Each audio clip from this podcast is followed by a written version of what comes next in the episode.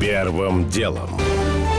Специальная утренняя версия Business FM за 10 минут. Доброе утро. Сегодня 17 сентября. Я Игорь Ломакин. Это подкаст «Первым делом». Для начала о том, что случилось, пока вы спали. В России начался единый день голосования. Он на самом деле растянется на 3 дня и завершится вечером в воскресенье. По всей стране пройдут выборы депутатов Госдумы. В 39 регионах будут выбирать также местные парламенты разного уровня. В 12 субъектах состоятся губернаторские выборы. 9 прямых и 3 через голосование в местных парламентах. При этом жители нескольких субъектов Москвы, Севастополя, Курской, Мурманской, Нижегородской, Ростовской и Ярославской областей смогут проголосовать дистанционно. Продолжение темы в основной части выпуска. Эльвира Набиуллина считает, что инфляция в России сейчас находится на пиковых значениях. В сентябре она может незначительно вырасти где-то до 7%. Надеемся, что это пик, сказала глава ЦБ в интервью РБК. По ее мнению, после этого инфляция в 4-м квартале начнет снижаться. Итальянцы с 15 октября смогут работать только при наличии ковид-паспорта. Это решение властей страны. Получить его можно будет 3 способами, сделав прививку от коронавируса, предоставив свидетельство о недавно перенесенном ковид-19 или отрицательный тест, который, правда, действует всего 3 суток и которые теперь будут делать платно. Тех работников, которые после 15 октября не предоставят ковид-паспорт, отстранят от работы без сохранения зарплаты. Франция отказалась отмечать сегодня США 240-ю годовщину Чесапикского сражения. Это была решающая битва на море на войне за независимость США. Решение отменить мероприятие в посольстве в Вашингтоне было принято после того, как Австралия накануне разорвала контракт с французской компанией на $66 миллиардов на строительство 12 подлодок и вместо этого согласилась создать с Британией и США оборонный альянс. Глава МИД Франции вчера назвал произошедшее ударом в спину. Оранжевый уровень погодной опасности объявили синоптики в Подмосковье. Предупреждение будет действовать с вечера пятницы до утра субботы, когда в регионе возможно понижение температуры до -3. На Москву эта угроза не распространяется. При этом в Центральном федеральном округе заморозки также ожидаются в Белгородской, Калужской, Костромской, Рязанской и Ярославской областях.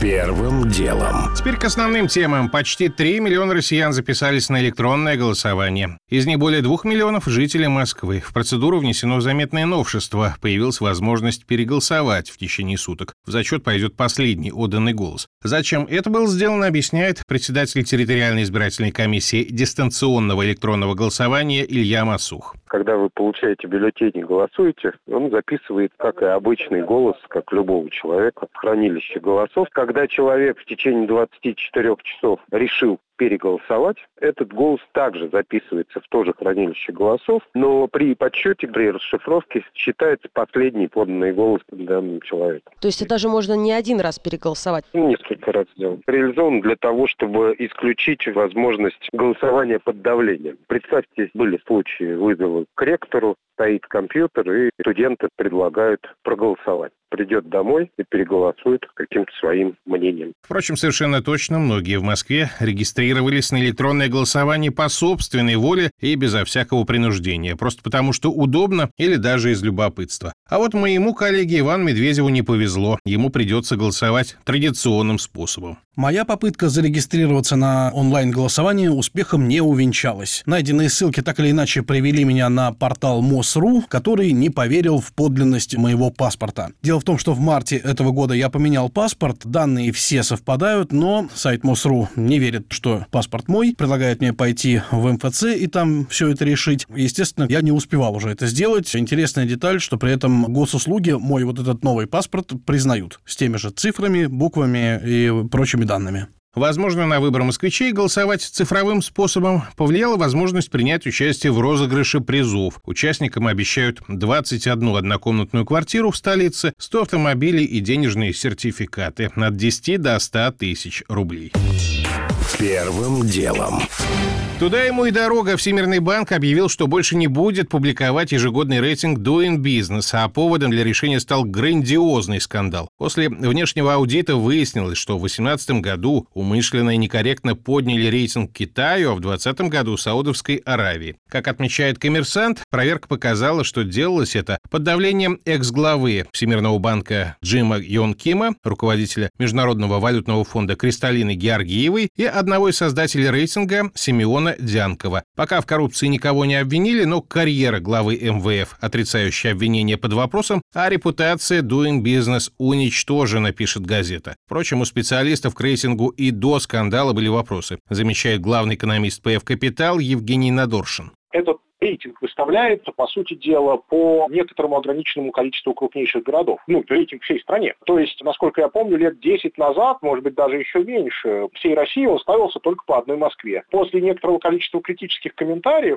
его стали ставить и по Санкт-Петербургу. Насколько я понимаю, два города. Но два города — это вообще никак не страна. Да, конечно, в совокупности, если мы считаем их городами, а не агломерациями, но все равно меньше 20 миллионов населения, но больше 10% населения страны на два этих населенных пункта, но это ни страна, ни разу. Также важный момент, что, по сути дела, оценивается только формальная процедура. То, что законодательно прописано. А то, как это происходит на практике, со всеми нюансами, деталями, возможностью, например, 5 раз пинг-понгом отослать в разные места для проверки заполнения или каких-то еще нюансов. Вот это все не проверяется. Россия в Doing Business все последние годы поднималась. В 2010 году мы были на 124-й строчке рейтинга, в 2015 году оказались на 51-й позиции, а по итогам 2019 года впервые попали в 30-ку лучших, оказавшись на 28-м месте. В том же 19 году Владимир Путин потребовал обеспечить России 20-е место к 2024 году, но теперь, видимо, не судьба.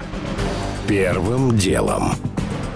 Эксперты ВОЗ в ближайшее время снова посетят Россию в рамках процесса одобрения вакцины «Спутник Ви». Об этом сообщил ТАСС-источник, близкий к переговорам. По его словам, контакты продолжаются в позитивном ключе. И это после того, как вчера громко прозвучали слова представителя Панамериканской организации здравоохранения о том, что ВОЗ якобы приостановила процесс одобрения российской вакцины. Но если в случае со Всемирной организацией какая-то перспектива все-таки брежет, то в случае с ЕС все выглядит мрачно. Чиновники из Европейского агентства по лекарственным препаратам уже не раз вызывали подозрения в предвзятости, когда озвучивали негативные, но голословные отзывы о нашей вакцине. А еще ЕС имеет претензии к нашим протоколам испытаний. Россия, как выяснилось, оформлять такие документы по международным стандартам не умеет. О ситуации сегодня Георгий Бовт. Кто тут больше виноват, Москва или Брюссель, сказать трудно. Есть впечатление, что особой заинтересованности ни в признании вакцин, ни сертификатов нет с обеих сторон. Те европейские страны, которые хотят пускать в себе россиян, признали «Спутник» в одностороннем порядке. Это Греция, Венгрия и даже не самые дружески расположенные к нам Эстония. Остальные, видимо, считают турпоток из России не столь значимым, чтобы смягчать свои правила. Где-то сказывается сам по себе фактор холодных отношений с Россией. С нашей стороны, видимо, тоже нет сильного желания чиновников открывать россиянам ворота в вакцинированный мир. Пусть вместо морально-тлетворной Европы ездят в Турцию и Египет. Опять же, не станут вывозить наличную валюту миллиардами. Большого бизнеса на «Спутнике» во всемирном масштабе больше, чем теперь, тоже, как выяснилось, не сделать. Ну и, наконец, решающим образом сказывается то, что нам с Европой вообще все труднее разговаривать и договариваться по любым вопросам. Георгий Бовт.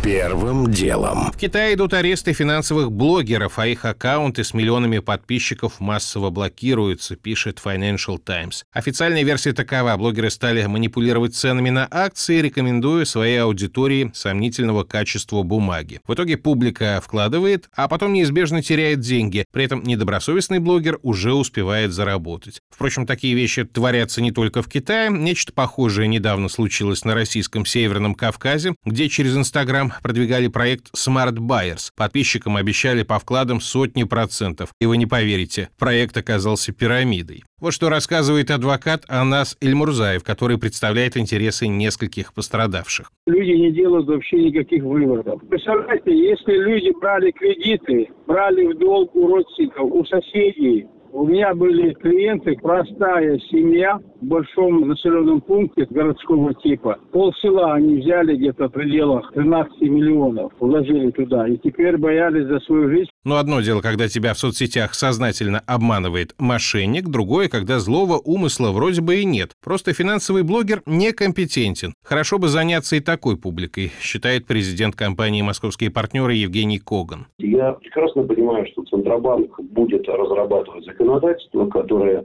наверное, нормализует эту деятельность таким образом, что, скорее всего, у нас будут иметь право писать только те, кто имеет лицензии. Это справедливо. Потому что развелось огромное количество людей, которые прочитали пару-тройку книжек, поработали полгода-год в какой-нибудь конторе, а то еще хуже с ней, ну и бегут нести доброе светлое про наш финансовый рынок населению. И возвращаясь, кстати, к Китаю. Все та же Financial Times на этой неделе рассказала еще одну увлекательную историю. В КНР есть созданное государством мобильное приложение. Название его можно перевести как «Национальный центр по борьбе с мошенничеством», и которое призвано блокировать подозрительные телефонные звонки, выявлять вредоносные программы и так далее. Власти страны официально не обязывают ставить эту программу, но на деле без нее, как пишет газета, на местах иногда невозможно ни арендовать жилье, ни отдать ребенка в детсад. Поэтому у приложения более 200 миллионов пользователей. Так вот, если верить Financial Times, у программы оказались шпионские функции. Она докладывает куда надо, если пользователь читает особо опасные по версии Пекина западные финансовые СМИ, например, Bloomberg. Таких пользователей затем вызывают в полицию на беседу, пишет британская газета.